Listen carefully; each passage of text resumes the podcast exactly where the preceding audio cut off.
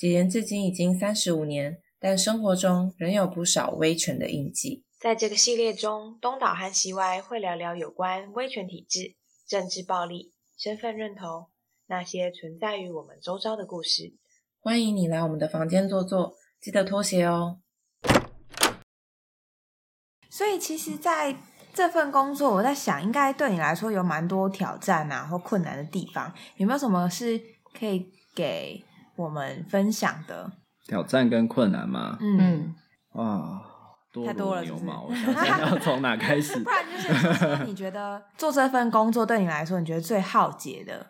浩劫啊、会是什么？我觉得分前期跟中后期。嗯前期最耗竭的其实是真的听了很多他们的经验以后，还蛮容易睡不着觉的，会失眠。嗯那个失眠，我自己觉得有几个原因，一个原因是会会一直想到他们的事情，然后第二个是会觉得好无能为力哦，就是那能做什么？就是事情都发生了，然后他们现在都这样过生活，那我们能做什么？就会觉得好像无能为力的那种心情，然后甚至他们肯定会觉得讲完他们的事情就说起码工资嘛不好啦啊，或者是就跟你说，那你们现在要来干嘛？也没用啊，就是就是他们自己都觉得你也帮不上忙，嗯，那他为什么跟我讲呢？这样子，因为我想、对，但是但是我我自己听完以后，就是常常会初期就会耗在这种情绪里面，然后就会失眠啊，然后甚至做噩梦啊，然后很容易醒来，嗯嗯那不过这件事情就是随着经验的累积跟调试，就是跳开了那个问题解决的思考以后，然后以及历程的进展，你会发现其实不是无能为力的。那那个无能为力，当然说，如果你的目标是要让已经发生的事情好像没有发生过，那铁定无能为力，那不就只能删除记忆嘛？嗯但是我们不是要这么做嘛？那但是面对这样的痛苦，是不是真的无能为力？我就是随着不断的尝试，慢慢的累积一些实物经验以后，就会觉得比较有信心，就会觉得还是有一些事情在我们这个当下能够做。那即便痛苦已经发生了，可是我们是不是能够在这个当下的时间，让生活过得更好一些，更有滋味一些，更能够不管是要面对，或者是某种程度他觉得释怀，或是他想要朝哪个方向走，对自己的人生更有一些掌握，而不是像前面讲到我自己也会感受到的那种无力感，因为那无力感不只是我觉得无力嘛，他们也觉得无能为力嘛，嗯所以这是初期。然后，但到中后期，其实中期、中后期就比较是，我觉得面对这整个体制系统的无力感啦。那因为委托到方案到据点，据点就是有很多据点的长久下来的运作方式跟规则，那甚至自己的据点都未必能够理解我们在做的事情。然后，而自己在做的事情，当周遭的人都看不见的时候，自己也还不太确定自己到底做了什么，就会开始觉得好像没有成就感啊，或者是想要做一件绝对的事情，却重重面对阻碍，然后就会觉得很心累，然后耗竭，然后工作条件啊、待遇什么的也都有限，这样子。嗯，OK。所以除了这些之外，嗯，那如果就专业工作的部分，比如说像是跟他们建立关系，或者是跟他们有更多的比较深入的接触，嗯，除了你刚讲到回去会睡不着的这方面，你觉得呃会有产生什么样的替代性创伤吗？或者是你不会用这样子形容词？我一开始不会用这样的形容词，我一开始会觉得是，我一开始不会用这样的词，可是我觉得那个是人跟人就是感受到了，我试着在他的位置去想他经历了什么，即便我知道我永远都没有办法像他那样经验到，可是光是这样的想象，其实就会某种程度形成我经验的一部分，嗯然后这样的经验会影响我，所以我一开始虽然不想去，不没有去想说这是替代性创伤，但是后来别人跟我说的时候，我也觉得好像这是一个替代性创伤的感觉。嗯，，对，那可是你说对我造成什么影响？我觉得前期比较像是有点过度努力吧，嗯就是在很多可能不是我要做的事情上，好像很想做点什么。然后好像是不只是想要帮助他们，也是想要帮助那个无能为力的自己。嗯，然后在这样努力的状况下，当面对到比如说刚刚中后期讲的那种机构的阻碍啊，或者是不顺利的时候，就会有很强烈的挫折感。嗯嗯那我觉得因为这本来就是一件困难的事情，所以慢慢会学到用比较平衡的方法去看待，然后以及就是就是到底你要做到哪里，我觉得那个也就是后来才去拿捏的，就是哪些事情是我们可以做，哪些事情就是虽然我知道很无力，呃，可是我也比较不会就卡在那个无力里，然后出不来这样子。那因为当我自己出不来的时候，我有点就是跟个案一起陷在那个无力里。可是当我自己能够出来的时候，我才比较能够带着个案看看，哎，除了这个无力之外，我们还有些什么？嗯所以前期我觉得比较挑战的是自己要怎么去转换这样子的位置，因为自己听完都觉得无能为力的时候，嗯那我们到底还能做什么呢？嗯这样子，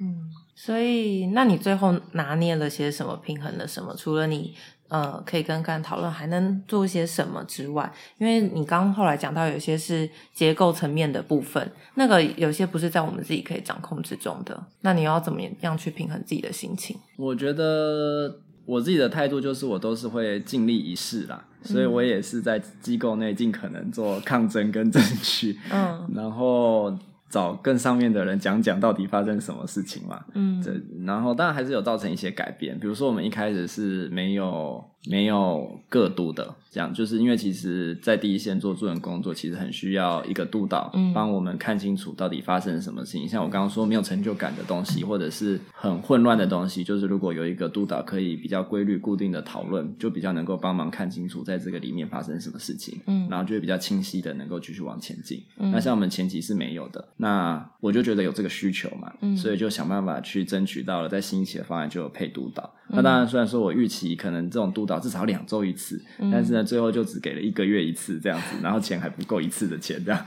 但但就是就是总是各种努力跟跟争取，就感受在这个环境中需要什么，需要什么样的支持，然后想办法去沟通，不管是跟主管啊，跟什么沟通，让他们知道我需要什么，嗯。然后哪些事情其实是让我们会觉得很不舒服的。嗯那至少我们那时候主管就是，即便一开始不太了解，但是他还算是某种程度愿意去理解跟尝试改变，就是大家都还没有真的完完全全放弃沟通这样子。嗯那当然还是会碰到瓶颈啊，因为主管有主管的主管，嗯然后机构还是有机构的文化，所以有些东西就是走到一个地方就会发现有一堵高墙，这样子嗯过不去了。这时候就只能自己转转身，就山不转路转，路不转就要人转的时候嗯就到了。那呃，后来我就自己帮自己设设终点嘛，就是有一个终点的时候，就会觉得这路走起来比较不会那么辛苦，然后就也慢慢找更适合自己的位置。就也许这个位置它就长这个样子，我们已经看清楚了。嗯那也许有别人更适合来做这个位置，那我就找其他我不会觉得被压迫、不舒服的位置去做我觉得重要的事情，这样子。嗯哦。那另外一个我想要问你的是，嗯，因为我知道很多的政治受难者的的人，或者是他们的家属或后代，他们的身份可能跟你们的角色身份是很不一样的。会不会有曾经遇过你们的个案，他们质疑说你是什么人，你凭什么来做这些事情？那你懂我在说什么语言吗？你懂我的历史背景吗？会不会有那种基于因为你的身份跟他们不同而有的攻击？你的身份指的是什么？嗯，比方说你的族群，或者是你讲的语言，或者是你你的家族历史这些等等的。工作经验中遇到的比较不会直接把这个身份的事情拿出来谈，但我觉得他一定会某种程度在背后影响。就是如果是同样的，甚至是同样的宗族、同样的族裔的人来做这件事情，他们也许接受度会比较高。嗯那当然，相对的可能也会有一些事情，他反而觉得不能跟他讲，或者会特别想跟他讲。所以我觉得身份这件事情都是一体两面，就是就是，但是我们就是以某种身份嘛。如果他想要知道的话，我们也会跟他讲，去跟他们接触。那可是我倒是觉得你刚刚提到的说你懂什么这件事情是还蛮常遇到的，就是对他们来说，他们确实经历一个周遭的人都不懂他们经历什么的时代。然后他们也会预期，尤其是你这么年轻的人，你根本没有活过那么时代，嗯你怎么会懂我们经历过什么？嗯所以有的受难者前面就会考题出考题，就是 要考你这样子。他会出什么考题啊？比如说，你知道哪一年，然后那时候怎么样怎么样怎么样，哦然后谁谁谁吗？你知道这个人吗？你知道什么吗？所以你当你知道越多的时候，确实关系建立会越快。比如说他的难友你都认识，嗯难友你都知道，你甚至反过。他讲的时候，你就说哦，我知道啊，就是我上次才去看他搞，你搞不好比他更熟，因为他们难友可能出狱之后二十年没见、三十年没见、四十年没见了，但我可能三个月前才见过他，或者两个礼拜前才见过他，他就会瞬间觉得，哎、你怎么知道这么多？那嗯那就不一样。但如果你就是一问三不知的话，确实难度就会比较高。嗯那那一问三不知还是有一问三不知的策略啊，比如说他就是要讲很多，有的有的他觉得他经验的苦他都没有人知道嘛，那其实他就希望别人知道嘛，嗯就说对我们真的不知道，然后因为都没有教嘛，我们就在他的立场，就是说确实都没有教，我们也没有机会知道，所以很希望可以跟你请教，那就可以讲，就比较不会停留在那个好像你应该知道你不知道这种对立的关系里。嗯但身份的这部分比较少直接的遇到，比较是他们会觉得你不懂这样子。嗯。那我想要问，因为刚刚有讲那个身份的部分，然后我想要再多呃一个是我自己延伸的问题是，就是那你在跟他们互动的时候，你的语言使用上面也会有一些差别吗？比如说你在字词的挑选，或者是你讲话的方式，你讲的语言。会吧？就是一来就是针对长辈看他的族群，他的母语是什么，尽可能使用他的母语。如果我会的话，嗯那如果不会，自然还是只能使用所谓的国语啊、北京话这样子，嗯就是一个我们可以交谈的语言嘛。嗯然后因为是长辈，通常音量就比较大，嗯嗯，然后我们通常都会称呼他们为前辈啦，嗯因为在这个圈子里的文化，就是大家会说是受难者嘛，或者是受难者前辈，就是我们都会这样称呼，嗯所以就是用这种比较尊称的方式去看待他们，作为一开始的关系，这样子。他们会说是国语或北京话吗？这很看人，因为政治立场大家都不同，嗯里面有统派啊，有独派啊，有不想管政治的啊，嗯，都有。所以有人觉得这是国语，有人觉得这是北京话，嗯对，有人觉得没关系，嗯，对，然嗯后。但基本上这是最能够共同的语言啊，还是因为大家都会讲这个语言嘛。嗯但如果是跟比较，比如说比较台派的前辈，他们就喜欢讲台语，嗯啊，我也就都讲台语这样子。嗯我觉得讲到身份，我还蛮好奇。另外一个是，就是因为你的培训是心理师嘛，可是，在你的这个工作上又是个管，你怎么调试这个？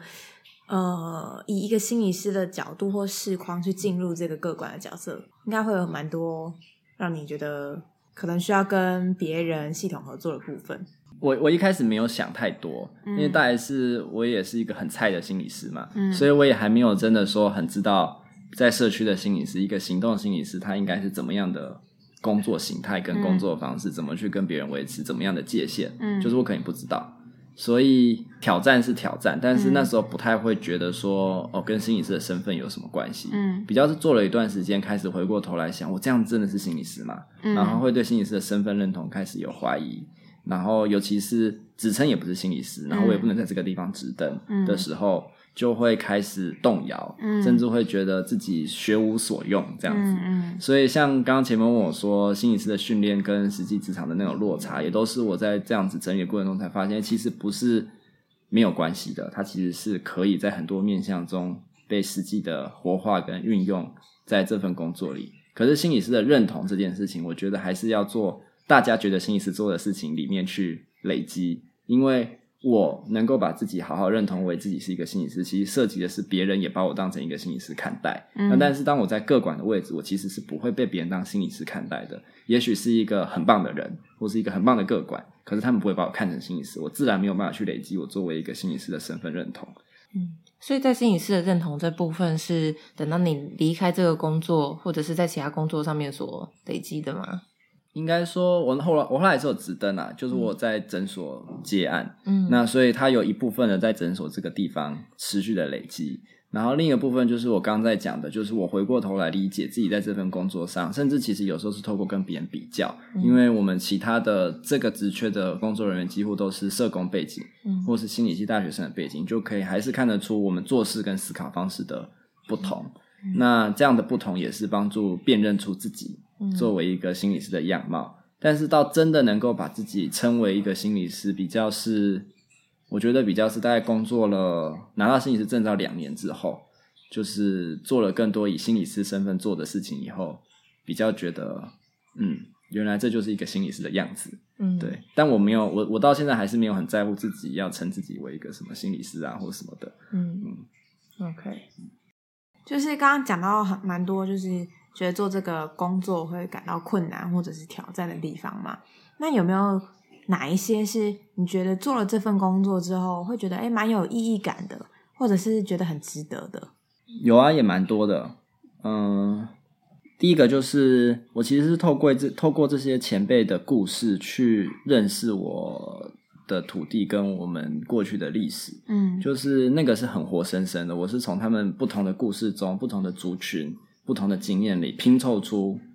过去的台湾。嗯嗯然后我觉得对我来说这是很珍贵的，就是我现在想象这块土地其实是可以用很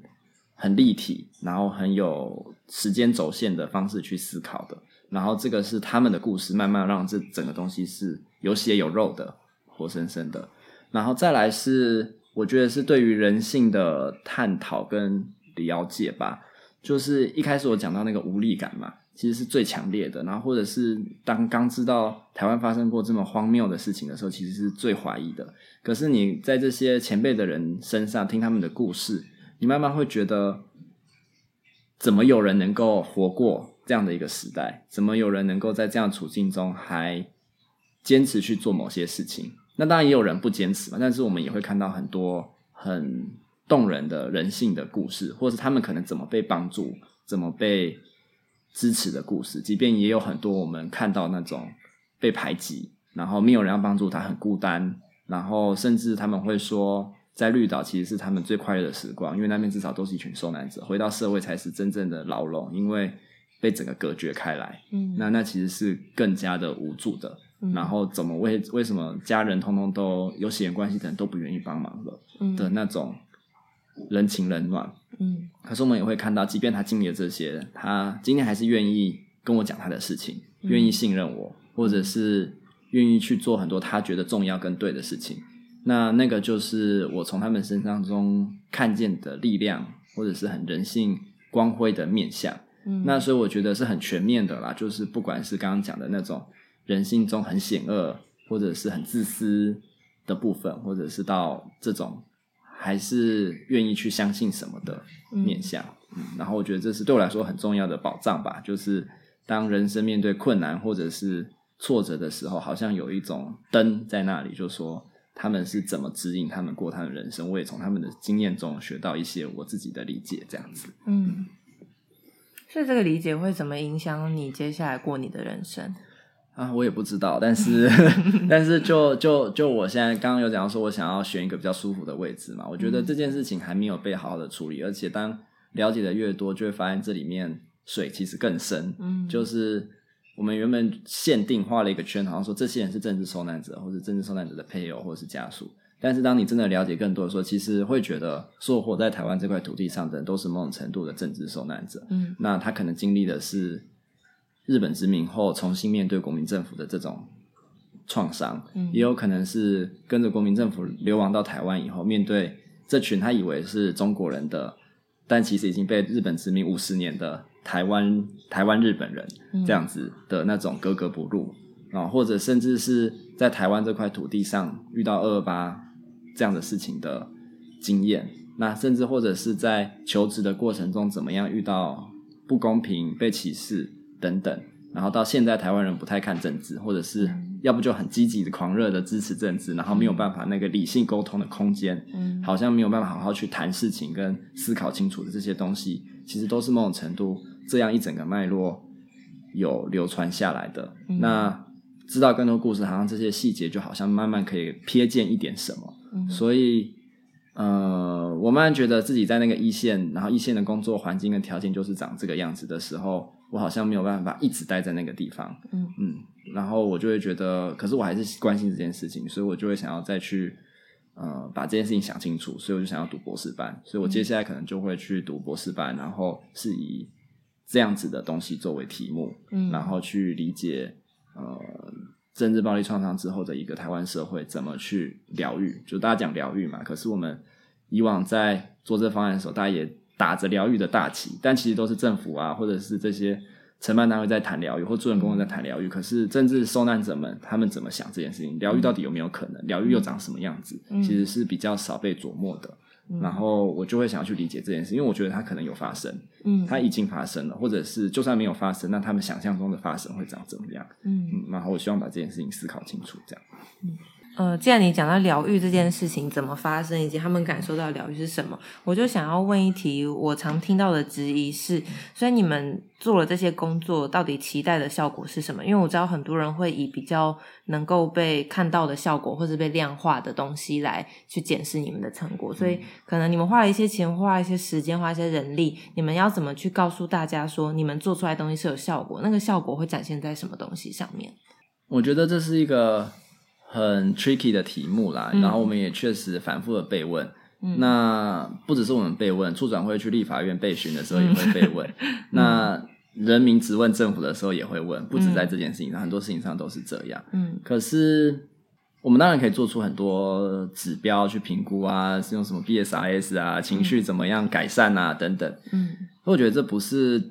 就是作为一个一线工作者，我觉得这其实真的不是重要的事情。嗯嗯，那重要事情是怎么让社会大众去理解我们今天为什么要做这件事情，然后我们为什么持续要做这件事情。嗯，倒不是说那个成效是什么，因为那个成效不是用很量化的方法可以去呈现的。嗯，那但是要用什么样的方式呈现，我也还不知道，所以更是让我觉得为什么需要做这个研究，因为这其实也是。能够跟别人对话的一种方式，我们自己要能够说清楚以后，才有办法跟别人讲嘛。那坦白说，我也不觉得现在能够把这件事情讲得很清楚。但我我我感觉是有某种东西在发生，可是那个发生是怎么一回事？为什么可以这样发生？然后发生以后又会变怎么样？都不知道，因为它就是正在发生的事情。嗯嗯。那所以当问这个问题的时候，我想要回答的会是。做这件事情的重要性吧，我觉得这是一整个社会怎么去看待过去的态度。嗯，就是今天我们用比较生活化的，今天如果有一个杀人犯，然后杀了一个人，我们可以说啊，杀了就杀了，过去就过去了，不要管了。今天一个家暴事情发生，我们就说啊，那都是过去的事情，不要理了。嗯，可是受苦的人还是在受苦嘛，甚至加害的人还是困在某种他的牢笼里面嘛。嗯，那所以。大家一个社会愿意去做这件事情的时候，其实反映的是这个社会足够成熟，愿意去面对过去发生的事。嗯，然后，然后我觉得这件事情就是需要做。那但是到底能不能做，其实就是一个，我觉得现在政府很机灵啦，就是他们都会拔草测风向啦。嗯所以今天这件事情如果没有办法继续做下去，转型正义没有办法继续做下去，其实也是。某种程度，整个社会觉得我们就不要看了，嗯的一个结果，嗯嗯嗯，好像这会让我想到，在不同的我们想要推动一些什么的时候，确实是需要不同的策略。我们可能呈现出一些很具体的、很量化的证据，然后一方面也在呼吁，一方面你刚刚提到说你想要做一些研究，好像我觉得研究就是一个很有说服力的东西，那它可以把我们过去在。呃，经验到一些无以名状的东西，试着把它表达出来。或许用不同的方式是可以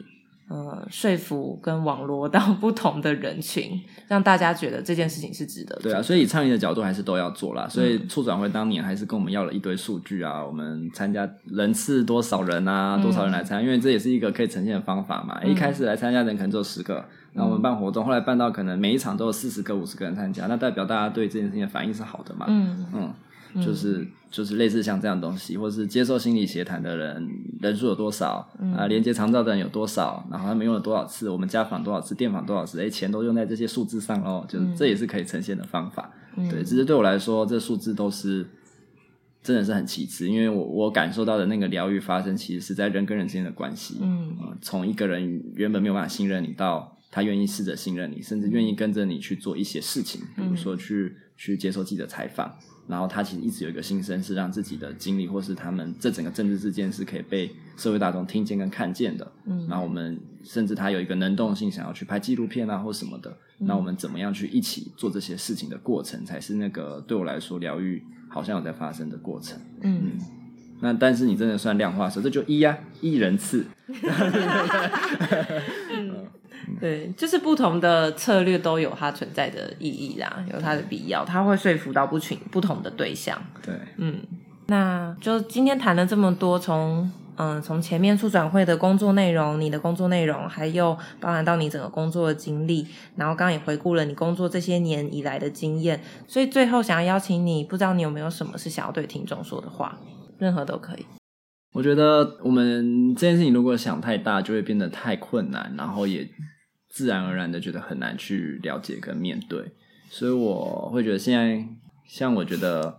很多时候，我们就从自己的家族经验看起，嗯比如说去翻自己的族谱啊，你会看到自己的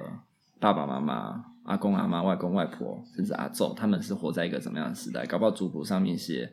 写的事情，就会让你发现，哎，怎么会是这样，或者是为什么是那样？那如果我们去听这些故事，我们其实慢慢就会了解以前发生什么事情。嗯然后我基本上还是相信人的同理心的啦，嗯所以就是我们现在整个社会如果觉得转移这件事情是困难的，其实是因为我们真的还没有机会去听见不一样的故事，嗯然后抗拒去听见。可是如果我们从离自己比较近的经验出发，嗯，比如说如果你觉得像前阵子的电影《流氓沟十五号》是一个你会想去看电影，可以从看这样的电影开始。那如果你觉得你不想去看也没有关系，但你可以从你自己家族的生命故事开始。嗯总之，我觉得当这个社会累积出越来越多的素材，或者是越来越多的资源帮助我们去了解的时候，当你了解自己的生命经验或者是家族的故事的时候，你回过头来去理解转型这件事，我觉得大部分人自然而然会是比较支持的态度的。嗯这样也许比较轻松一点啦，嗯就是就是让自己愿意比较开放的去了解，嗯然后不管怎么样，你支持转移这件不支持转移，其实也没关系，因为你光是你了解自己家族经验的过程中，你就是了解台湾的历史了。嗯你的家族史就是台湾的历史，嗯你我们也都会成为台湾历史的一部分，这样子。所以最重要的还是我们要呃能够去触碰到历史。嗯，历史，对，历史还是在里面是重要的啦，因为就像我们都有共同的感觉，其实是很疏离跟断裂的。嗯那我觉得这也某种程度是让这整件事情很困难的另一部分的原因。因为如果大家想象的历史都是不一样的历史，想象的身份认同都是不一样的身份认同的时候，嗯那就很难有共识，说我们应该怎么去面对过去发生的事情。嗯那可是这件事情本身就是希望让正诊这件事情尽可能的清楚，嗯，不同的故事都能够呈现，嗯不管是哪一种。那今天就是很谢谢阿策可以来到我们的节目，跟我们谈了这么多精彩的内容。然后，如果你喜欢这集的节目内容的话，就是也欢迎分享给你身边所有的朋友。那我们今天这期节目就到这边，大家拜拜。拜拜。